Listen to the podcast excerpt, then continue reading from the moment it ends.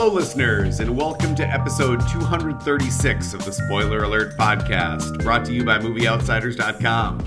This is Mike. I'm here with Danny, and tonight we're going to be finally discussing a movie we've talked about and teased for weeks and months The Frontrunner, about the failed presidential campaign of Gary Hart, starring Hugh Jackman. Danny, how are you doing tonight? I'm doing great, Mike, and and the reason we teased this so much is because we knew anticipation would be so high. That's why we had to wait. Yeah, this is. We knew that awareness for this picture is sky high. Yes. We knew that anticipation is frothy. It's it's broken uh, box office records for the last six weeks.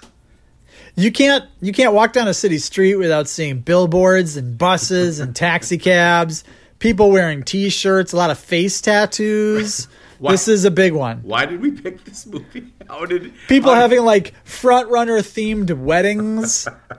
They're featured on YouTube to the hit soundtrack. It's like Lord This of the is Rings one that- all over again. Right. Yeah. This one will go down in the history books as one of the most, possibly the most popular movie of 2018, if not All of time. the 21st century. Yeah, yeah. Right. right. Lots of awareness, really fervent.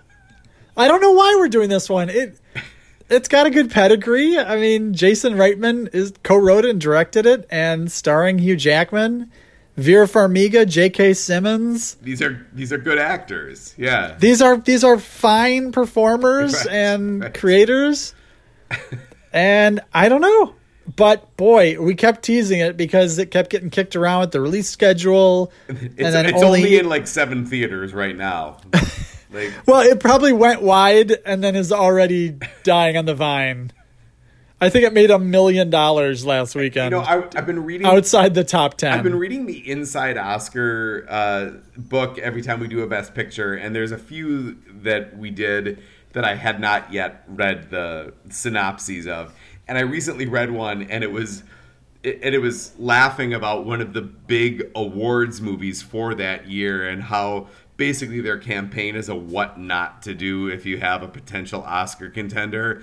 And like the whole Oh, thing okay. was that I I wish I could remember what movie it was, but it was a movie that I remember hearing about, and they just hyped and hyped and hyped out of it for months, and then they opened it on Thanksgiving weekend in like three theaters, and then waited nine weeks to open it anywhere else, and it was like just this ridiculous. Like it was on the cover of Entertainment Weekly and Variety and every newspaper across the country. Like you have got to see this movie and then nobody could see it like you could see it at two in la Right. and one in midtown right, manhattan right. and It's, that's it's it. the holiday season and you could not see this movie to save your life and it ended up being like a, a widely critically acclaimed movie but i sort of feel like that's kind of the the case here it's a movie we've been hearing about for several months and has been on a lot of it was doing the film festival circuit and on on a lot of critics best lists and then it goes into theaters but only into a couple and here here we are talking about it months after it made its theatrical debut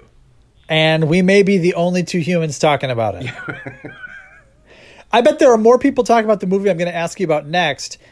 After last week's episode, I wanted to follow up. Did you watch Rocky 4 yet? i have not yet no sorry Listeners, if you've not listened to our episode on Creed 2, Mike enjoyed that film but has never seen Rocky 4, so had no frame of reference for Dolph Lundgren and his character and, and Well, the antagonism between I mean, he and Rocky that- that- and that's that's a no frame of reference. I mean, I've I've read about Rocky and I did some research. Oh, you read the novelization. Yeah, correct. Yes, the Right. paperback. You went to the stage play of Rocky Right, 4 right, right, right.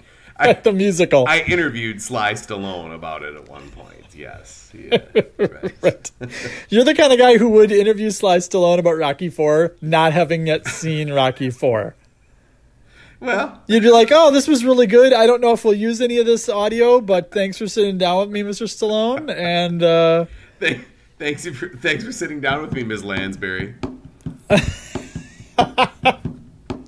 yes, his jowls are are is. fairly reminiscent of Angela Lansbury. Right. Well, let's talk about this movie. I, I, no one else has seen or heard about this movie, so I think we're safe in just moving along. Let's let's get into it. This movie is about the failed presidential candidacy of Gary Hart, who is a former senator from the state of Colorado, a Democratic hopeful who ran in 1984, lost to Wander, uh, Walter Mondale in the uh, the primaries, and then went on to to to run in the to hopefully get the Democratic nomination in an attempt to uh, to go against George H. W. Bush in 1988.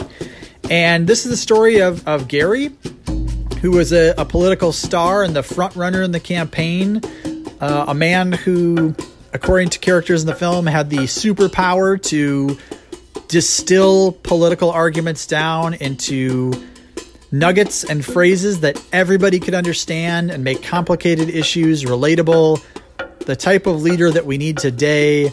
Unfortunately, it turns out he was also a bit of a womanizer.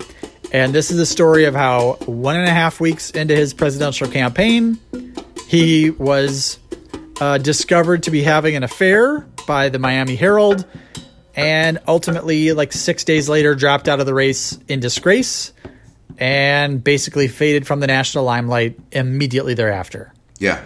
And, th- and that's the front runner. Yeah. What What did you? It, well, before we even uh, before I even ask you what you thought of it, I saw this movie two weeks ago, it, two and a half weeks ago in Dallas because it was showing here. You saw it just a day or two ago in in Wisconsin. Yeah, last night. Yep. Okay. All right.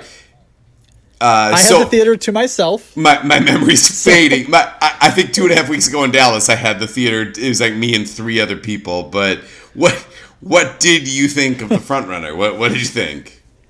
Honestly, I sort of have no opinion of this movie. Okay.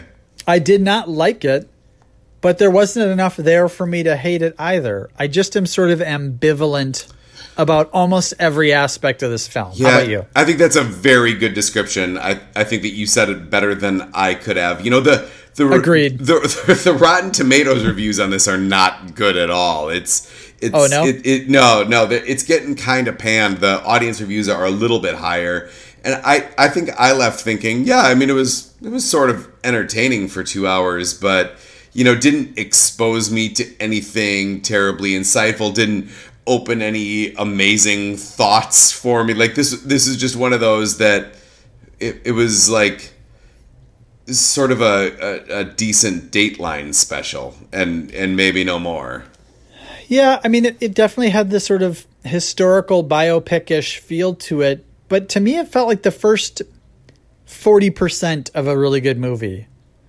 Like it sort of starts he gets caught having an affair. He sort of denies it, and then his campaign peters out, and he's done.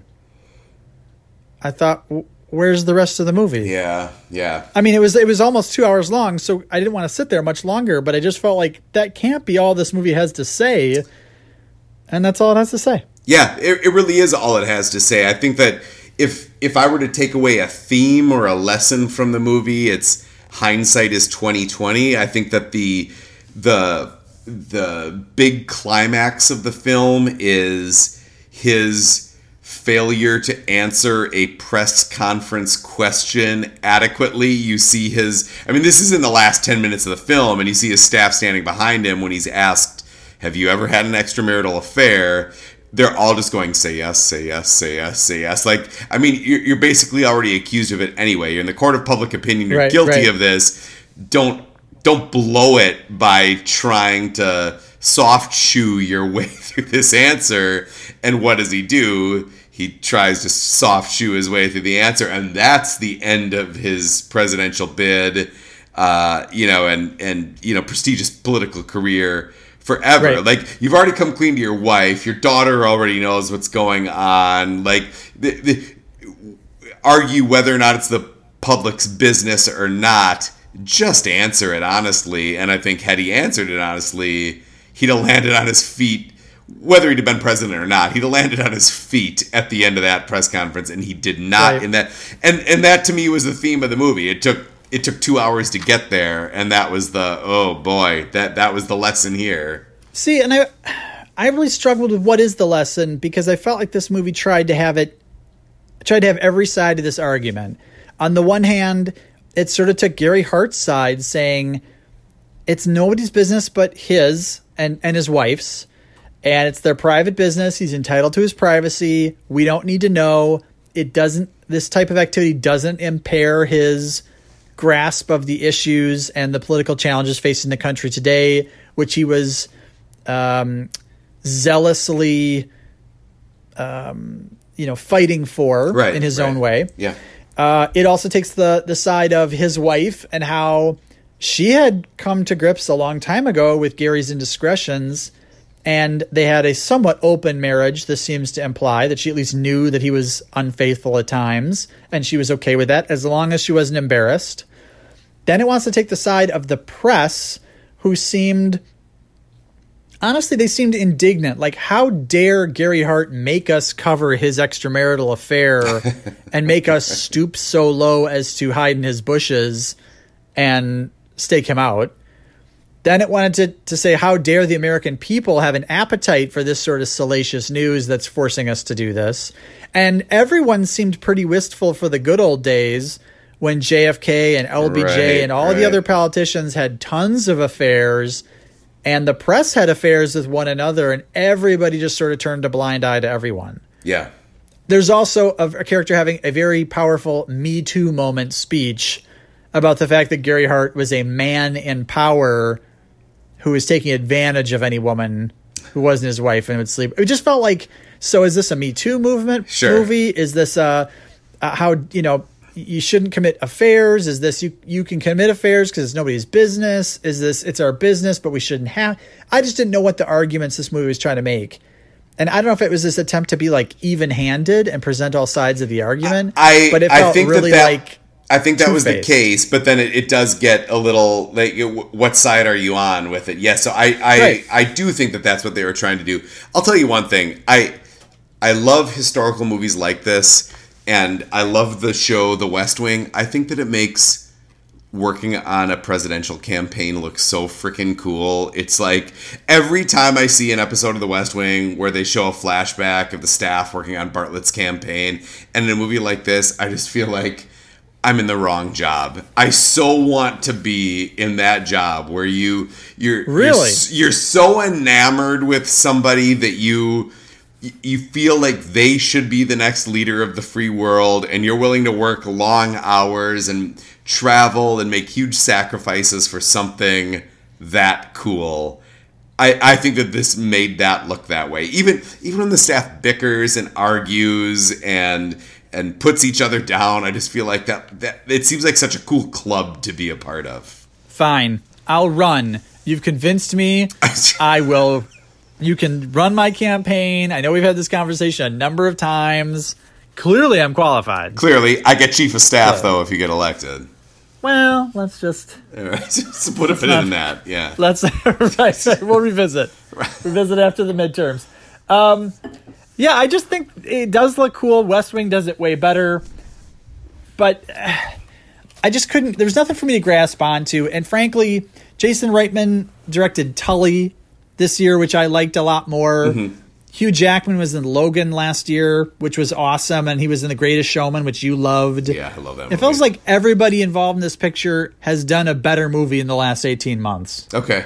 All right, fair enough. I, I, I don't know. This one felt like sort of the attempt to get some Academy love or something, and it just didn't quite achieve liftoff. Yeah, okay.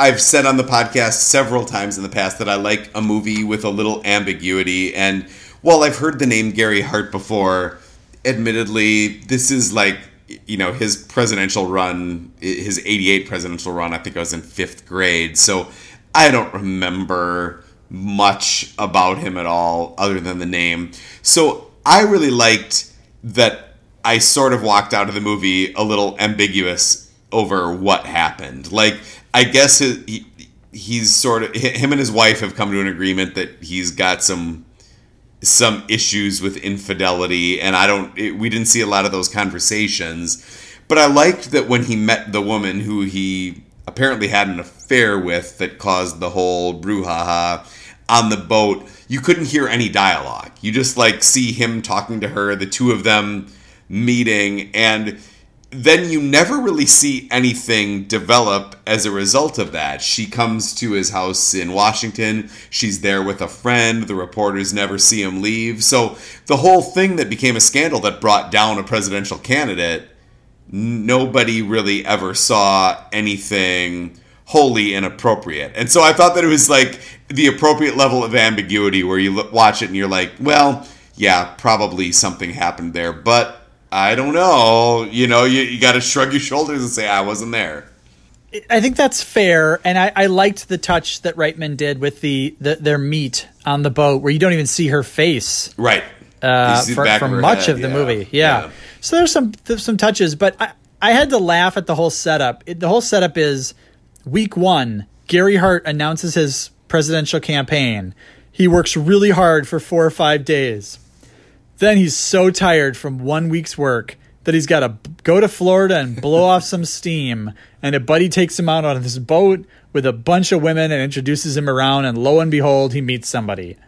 Two days later, he's back on the trail. And after three days of that, he calls her to tell her how much he misses her.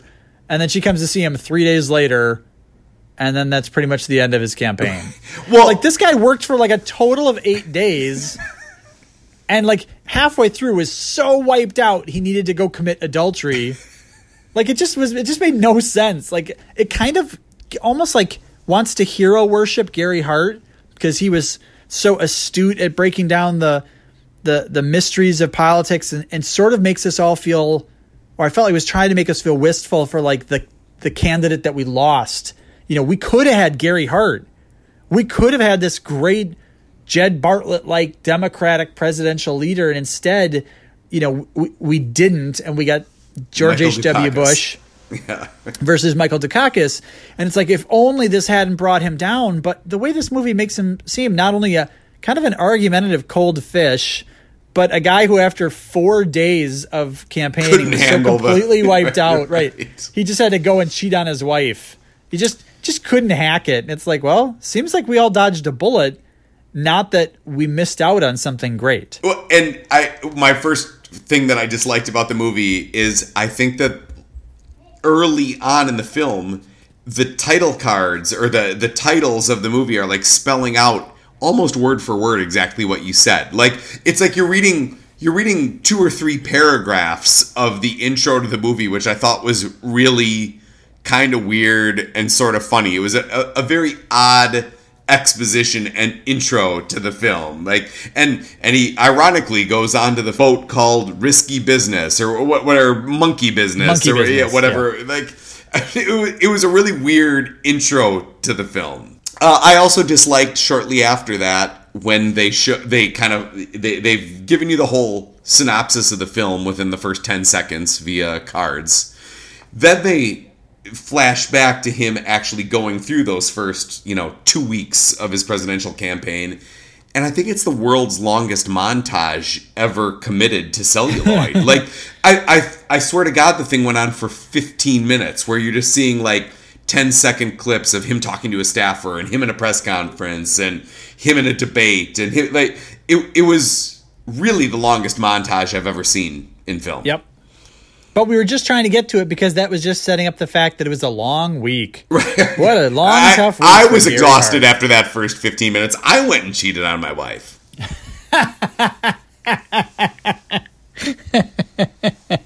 it was exhausting to watch. That is terrific. I also disliked, you know, there's a scene with reporters talking about MGM suing Disney over the rights to the mm-hmm. theme park at Disney. That just that kind of broke my heart as a as a Disney fanatic. They were discussing how best to portray Mickey being sad on the cover of the newspaper and should he be crying or should he be handcuffed. That was that was a rough scene for me to watch. See, and I thought it was funny because they, they suggest having someone draw Mickey crying, and then they said, "Well, we've nope, already had him crying that. twice this year, right? Twice in the last year. Mickey's been on the newspaper cover crying." That broke my heart. That yeah, see, that was sad. I thought that was yeah. funny. What the probably the thing that bothered me the most, again, it other than this movie couldn't quite decide what it wanted to, which camp it was in. Was the scene of the Washington Post, including Ben Bradlee, played right. by Alfred Molina, and just their sequences of, of those guys really feeling like, well, we know this isn't real news and we know it's nobody's business and we we feel dirty doing this but if we don't do it someone else will do it right and it's like in that moment there goes journalism Yeah. Like we know this isn't news, but it'll sell papers, so we just got to do it to keep up with the Joneses. yeah. and and again, it, it felt like sort of like, well, see, you did this to us. We we had ethics. We we weren't going to do this kind of crap, but because people would pay for it, we had to do this kind of crap. Right. Right. Yeah. And that's I- why that's all they do these days. You know, it's like it just felt like a weirdly like we're just trying to justify the the crap 24-hour news cycle of Sure.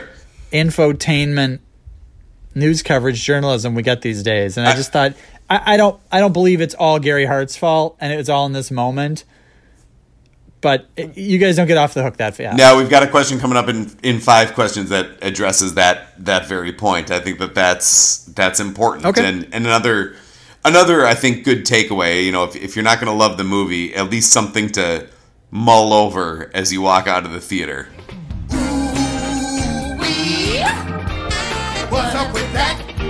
What's up with that? What's up with that?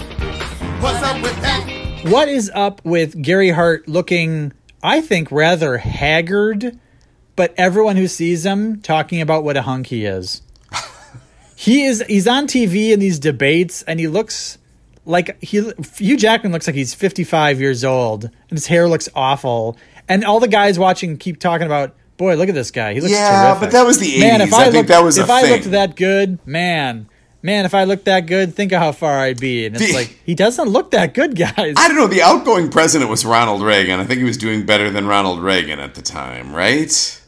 well Ronald Reagan looked like a wax statue someone left out in the sun for quite a while It's right. But Gary Hartman did not. I mean, Hugh Jackman is a, a handsome movie star, and I thought they dumbed his his looks down a lot. They had to and yet 80s everyone's him. talking about what a hunk he was. Right, right. Fa- fair enough. All right. Uh, what's up with, and I'm sure you noticed this. This is the, exactly the kind of thing you would pick up on a movie. The horrible music cut when he's getting on the boat.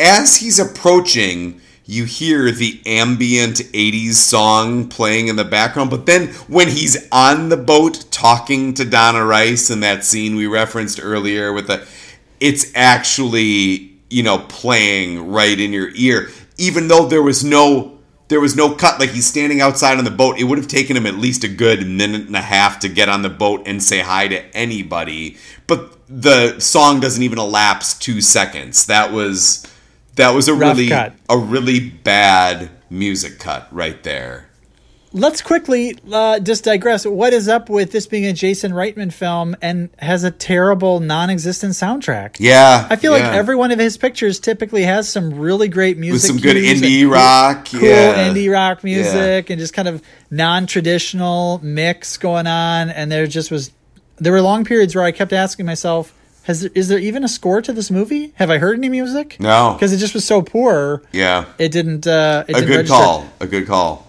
what's up with kevin Pollak being alive and in this movie and he looks the same as he did 20 years ago by the way when's the last Like, time you saw him yeah it's like he's been frozen and Yeah. they thawed him out yeah yeah I say, good put it back in the freezer. Twenty years from now, I want to see Kevin Pollak just like this.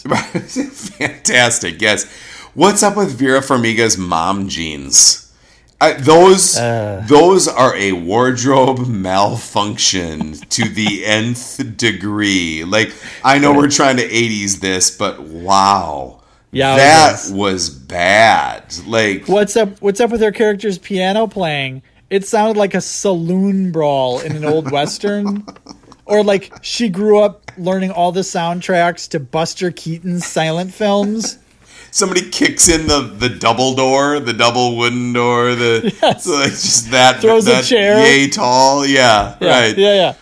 Uh, what's up with what's her name? Donna Rice graduating Phi Beta Kappa and then magna cum laude. Like, did you graduate both those things? Are those both things you can graduate? I don't think I graduated either of those things, so I don't know what they mean. But one one scene she's bragging about how she graduated Phi Beta Kappa, and the next it's how she graduated magna cum laude. What is she making that up, or did she graduate both of those things? I'm not sure, but She's this a movie Latin definitely wanted major. to make us believe that she was a a very smart, genius, capable, talented yes. genius Flight model. attendant, yes, Yeah.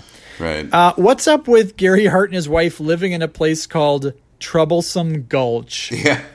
Doesn't that just seem like a bad omen type of place? like like you're out shopping for your home, and I don't care what industry you're in, but especially if you're like a, a political and public figure.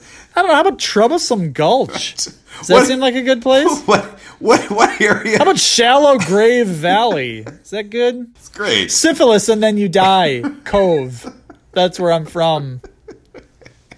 It's it's just like like this this is not a good omen if you, you've got political aspiration. No. Nobody wants that on their Wikipedia page. right, Yeah, right. Just- It's so terrible. Right. What's up in the opening of this movie? It opens in 1984 with political coverage of the 84 primaries, Right. which Gary Hart has just lost to Walter Mondale. And there's a bunch of reporters out giving these their, their stand-ups, kind of cut, cutting to the, the coverage. right. And there is a reporter named Steve who just won't shut up.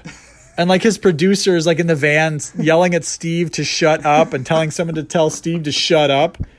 Why did we need that? What No. color did that add? It didn't add a lot. Yeah, I mean, like, and they kind of pass a little bit later. Like he gets in somebody's way in the parking lot. It's it's it's an odd scene that didn't. I mean, I think the only point was to set up. Yeah, once upon a time he was almost there, and Right. uh, Walter Mondale obviously calls him to to congratulate him on the campaign, and and uh, Gary Hart concedes. But, uh, buddy, are you ready for five questions? Absolutely. Let's get into it. Five questions on the front runner, which I can't believe we even got because I can't believe anybody even see saw. First question is, what is Hugh- this this movie from Hugh about? Jackman. Right, right, right, from Hugh Jackman. What is this movie about? No, no, I'm just kidding. First question: uh, Does Donna Rice hate Stormy Daniels for not making a ton of money over having sex with a married man running for president? No. Okay. Uh, question number two. Political reporter Matt Bai writes in his book All the Truth Is Out, off of which this film was based. Had Hart won, it's difficult to imagine that Bush's aimless eldest son would have somehow ascended from nowhere to become governor of Texas and then president within 12 years' time. Had that not happened, how would our lives be different today? Um, I don't know. I wouldn't count the Bushes out. They are very, very wealthy Yeah. and politically connected. I- I, think. I think it's and, and George H. W. Bush held a number of very important offices before he was a one-term president. So I think it's uh, a little easy to say if he hadn't won the presidency in '88, that George W. Bush Would, would not have had a political president. career. Okay. Yeah. All right. And that's my way of sidestepping that whole question. You side, I, I saw that dance. Well done. Good dance. All right. Um, Hart is the second former U.S. Senator to hold the post of United States Special Envoy for Northern Ireland. What does that person do? I don't know. Okay. There are so many posts that I really don't know what they do. I- Except I presume make I don't know ninety to one hundred and seventy thousand dollars. Right, right. Probably get some sort of tax break. a nice, and a nice home in Ireland for a while. Yeah, yeah, yeah. I don't quite get it. But it's only like a certain district of Northern Ireland because there's several other United States special envoys to Northern Ireland and other areas there. Oh, I made that up. I don't think that's true. Oh, okay. All right. Uh, next question. Was the national media right for turning a blind eye to presidential infidelities in the past, claiming that it is not news? well, this movie would certainly. I feel like they'd say yes. th- The nation was right to turn a blind eye before, and weird that they changed. Yeah. I don't know. I, I, you know, maybe it's just the pace of information that reporters had only so much time that they could get in front of us, whether it's TV, radio, or the newspaper, and so they had to decide if I can either tell a salacious rumor or the substantive news of the day.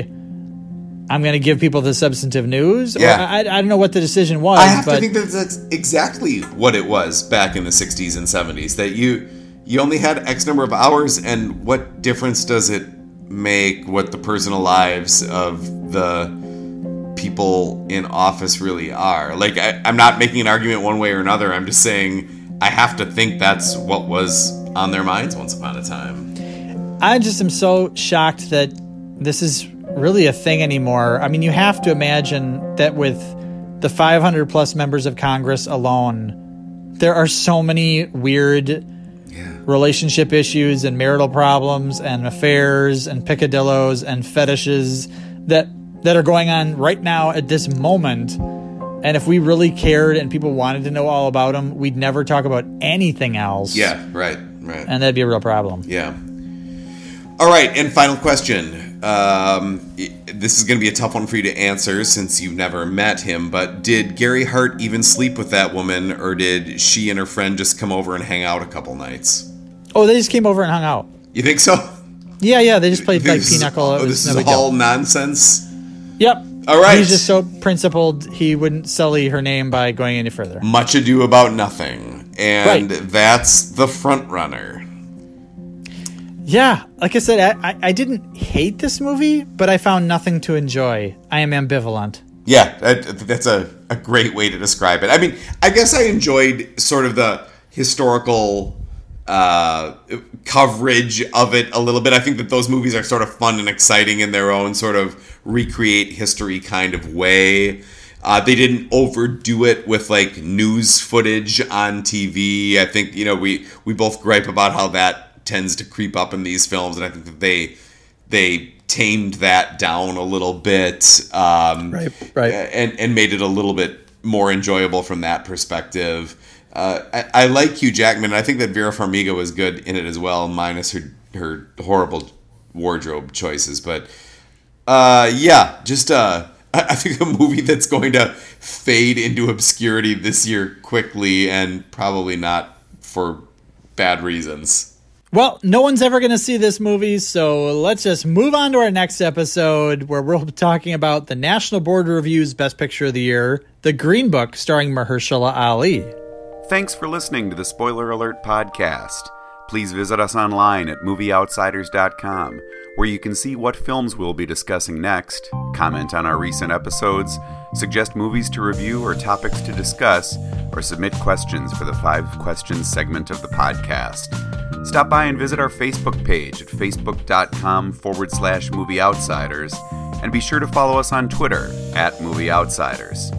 If you're a fan of the show, we'd really appreciate you leaving a review on iTunes, Overcast, Stitcher, or whatever podcast subscription service you use. We'll be back again next week with another episode, but until then, enjoy the movies.